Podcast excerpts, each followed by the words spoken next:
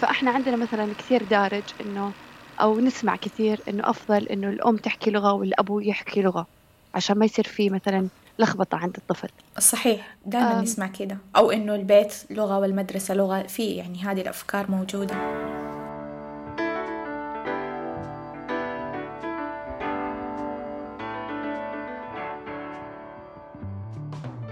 أنا بسمة حميد أهلا بيكم في بودكاست مظلة.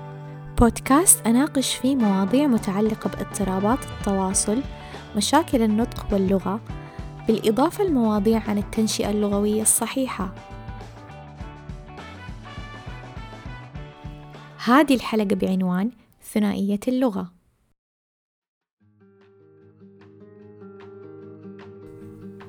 جدا مألوف في هذا العصر إنه تسأل طفل كم عمرك؟ ما يرد عليك. بس لو سألته how old are you؟ حيجاوب ويقول عمره. أو يقول لك الشخص اللي معاه اسأليه بالإنجليزي ترى هو يعرف. لاحظ الأطفال في أي مكان عام زي حديقة أو محل ألعاب. حتلاقي إنه كثير من أطفال هذا الجيل بيتكلموا بلغة ثانية غير اللغة العربية. والأغلب حتكون اللغة الإنجليزية بحكم انتشارها. احتمالية تعرض أطفال اليوم للغتين من عمر صغير جدا عالية. إما يكون خيار متعمد من الأهل لأنهم يبغوا الطفل يتكلم لغتين من عمر صغير أو يكونوا أفراد العائلة أصلا ثنائي اللغة يتكلموا لغتين ويتواصلوا بيها مع بعض بكل أريحية. وممكن يكون تعرض الطفل للغتين غير متعمد. فلو فكرنا فيها احتمال كبير جدا إنه الطفل يتعرض ويسمع اللغة الإنجليزية من برامج يشوفها أو مساعدة أو عاملة موجودة في البيت. أو حتى الحضانة أو المدرسة اللي يروح لها ومع انتشار هذه الظاهرة صارت في تساؤلات مرة كثيرة إيش أحسن طريقة أقدر أعلم فيها الطفل لغات متعددة؟ هل لها فوائد؟ هل لها أضرار؟ هل ممكن تسبب مشاكل؟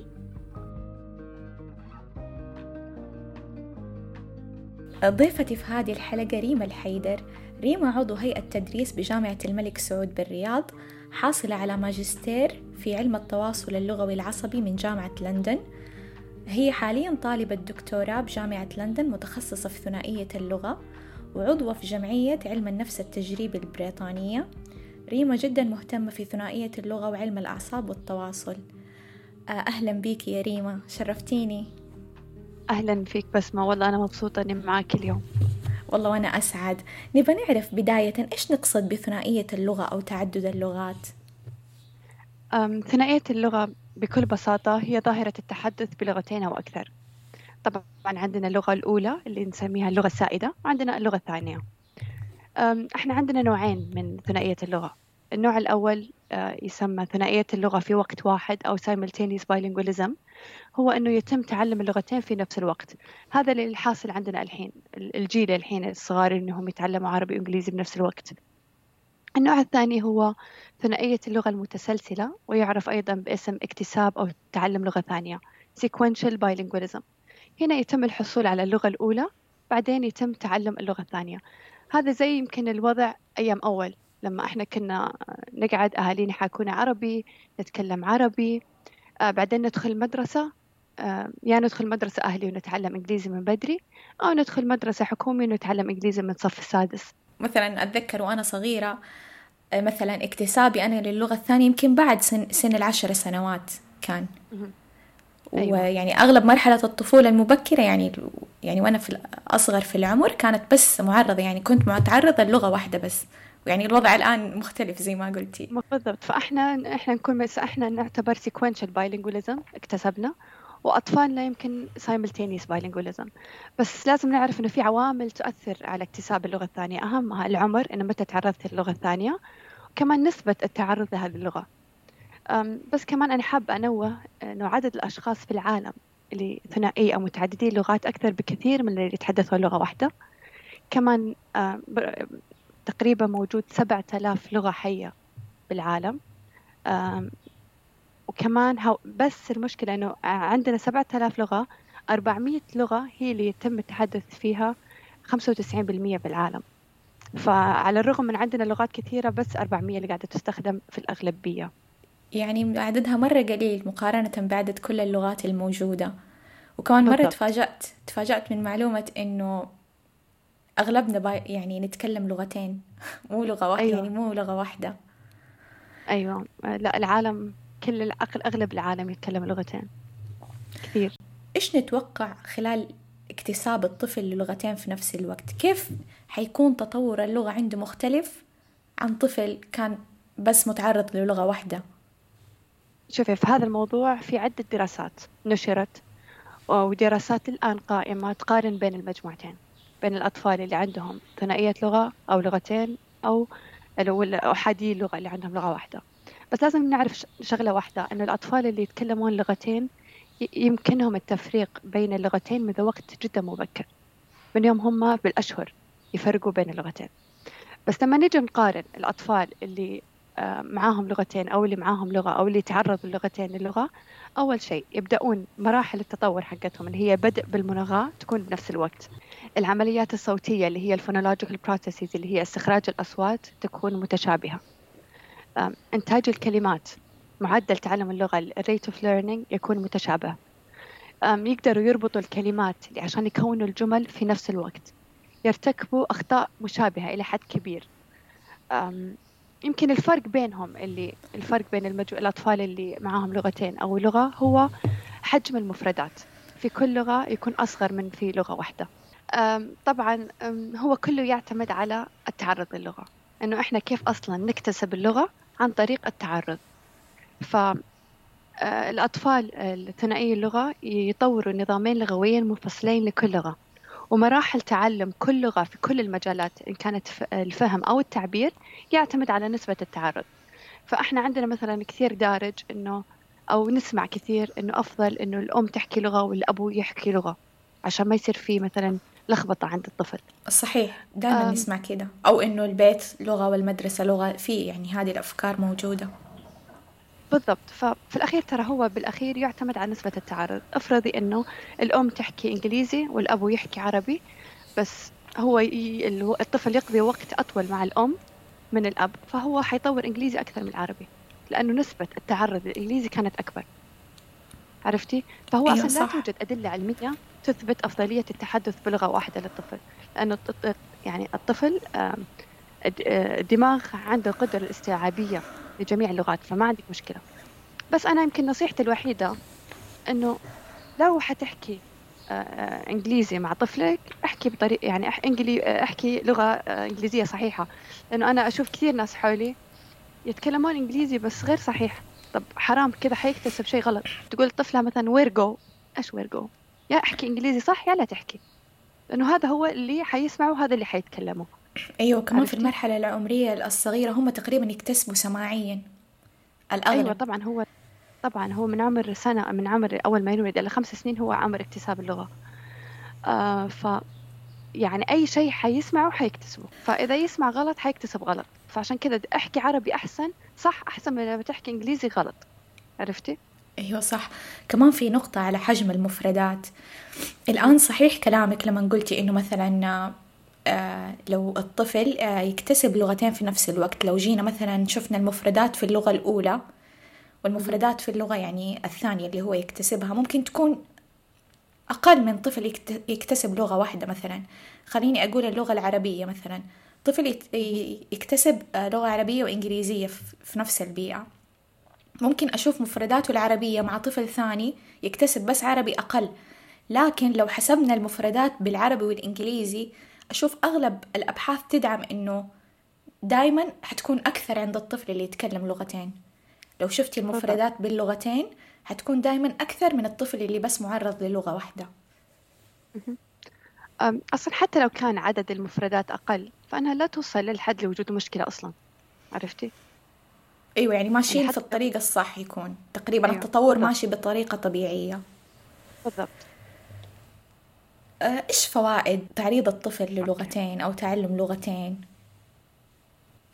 شوفي هذا أكثر سؤال قاعد يسأل في ال آه، في ال يعني في الأبحاث في الحين في في هذا المجال وحتلاقي يعني لأنه هذا العلم يعني يعتبر بحث أول شيء طبعا لو حتناظري هناك دراسات أثبتت تقول لك ثنائية اللغات تسبب فوائد يعني إدراكية لغوية أكاديمية إنه اللي مع أطفال اللي معاهم أكثر من لغة أفضل بكثير من الأطفال اللي ما عندهم لغة. بعدين يجيكي محتوى آخر أو منحنى آخر اللي تقول لك لا إحنا قارنا وما في فرق. فما في صح وما في غلط. في دراسات قاعدة تقول لك في فرق في في دراسات تقول لك ما في فرق. لأنه في الأخير هو لا يعتمد بس على اللغة. في عوامل كثيرة قاعدة تأثر على يعني الفوائد يعني الإدراك وعلى الأكاديمية. في كثير عوامل قاعدة تأثر مش بس هو اللغة عرفتي؟ فصعب مرة إنها يسووا لها كنترول في الدراسات. فحتلاقي هذا المنظور وحتلاقي المنظور الآخر. فما في صح ما في غلط. وصعب ما, ما حتلقي جواب عرفتي؟ لأنه للآن حتى الدراسات قاعدة تصير. فهذا أصعب سؤال. ما أدري دائما تكون الفكرة السائدة عند الناس إنه لا أحسن لغتين أحسن لغتين. بس يعني كلامك العلمي يعني مرة يبين لنا منحنى آخر إنه من جد طيب في الدراسات. في عوامل ثانية غير ثنائية اللغة اللي ممكن تأثر لي مثلا على مهاراته الاجتماعية والإدراكية والأكاديمية مو بس ثنائية اللغة. كثير, كثير أمور حتى الجينات تأثر. فأشياء أنت حتى ما تتحكمي فيها. بس طبعا هو إحنا ليش مهم ثنائية اللغة؟ يعني نقول فوائدها لأنه لأنه هي مفيدة حتى اجتماعيا إنه أنت تحكي لغتين. فهمتي؟ في هذا يعني هذا الحين الأجيال القادمة. يعني تعلم لغتين ممكن آه مو مثبت تأثيره تأثيره على الشخص إدراكيا. يعني هل ف... يعني له تأثير أو فوائد آه إدراكية أو لغوية أو عاطفية لكن له تأثير اجتماعي بإنه دائما يضيف ميزة إضافية إذا الشخص يعرف لغتين ممكن يفتح له فرص في الحياة.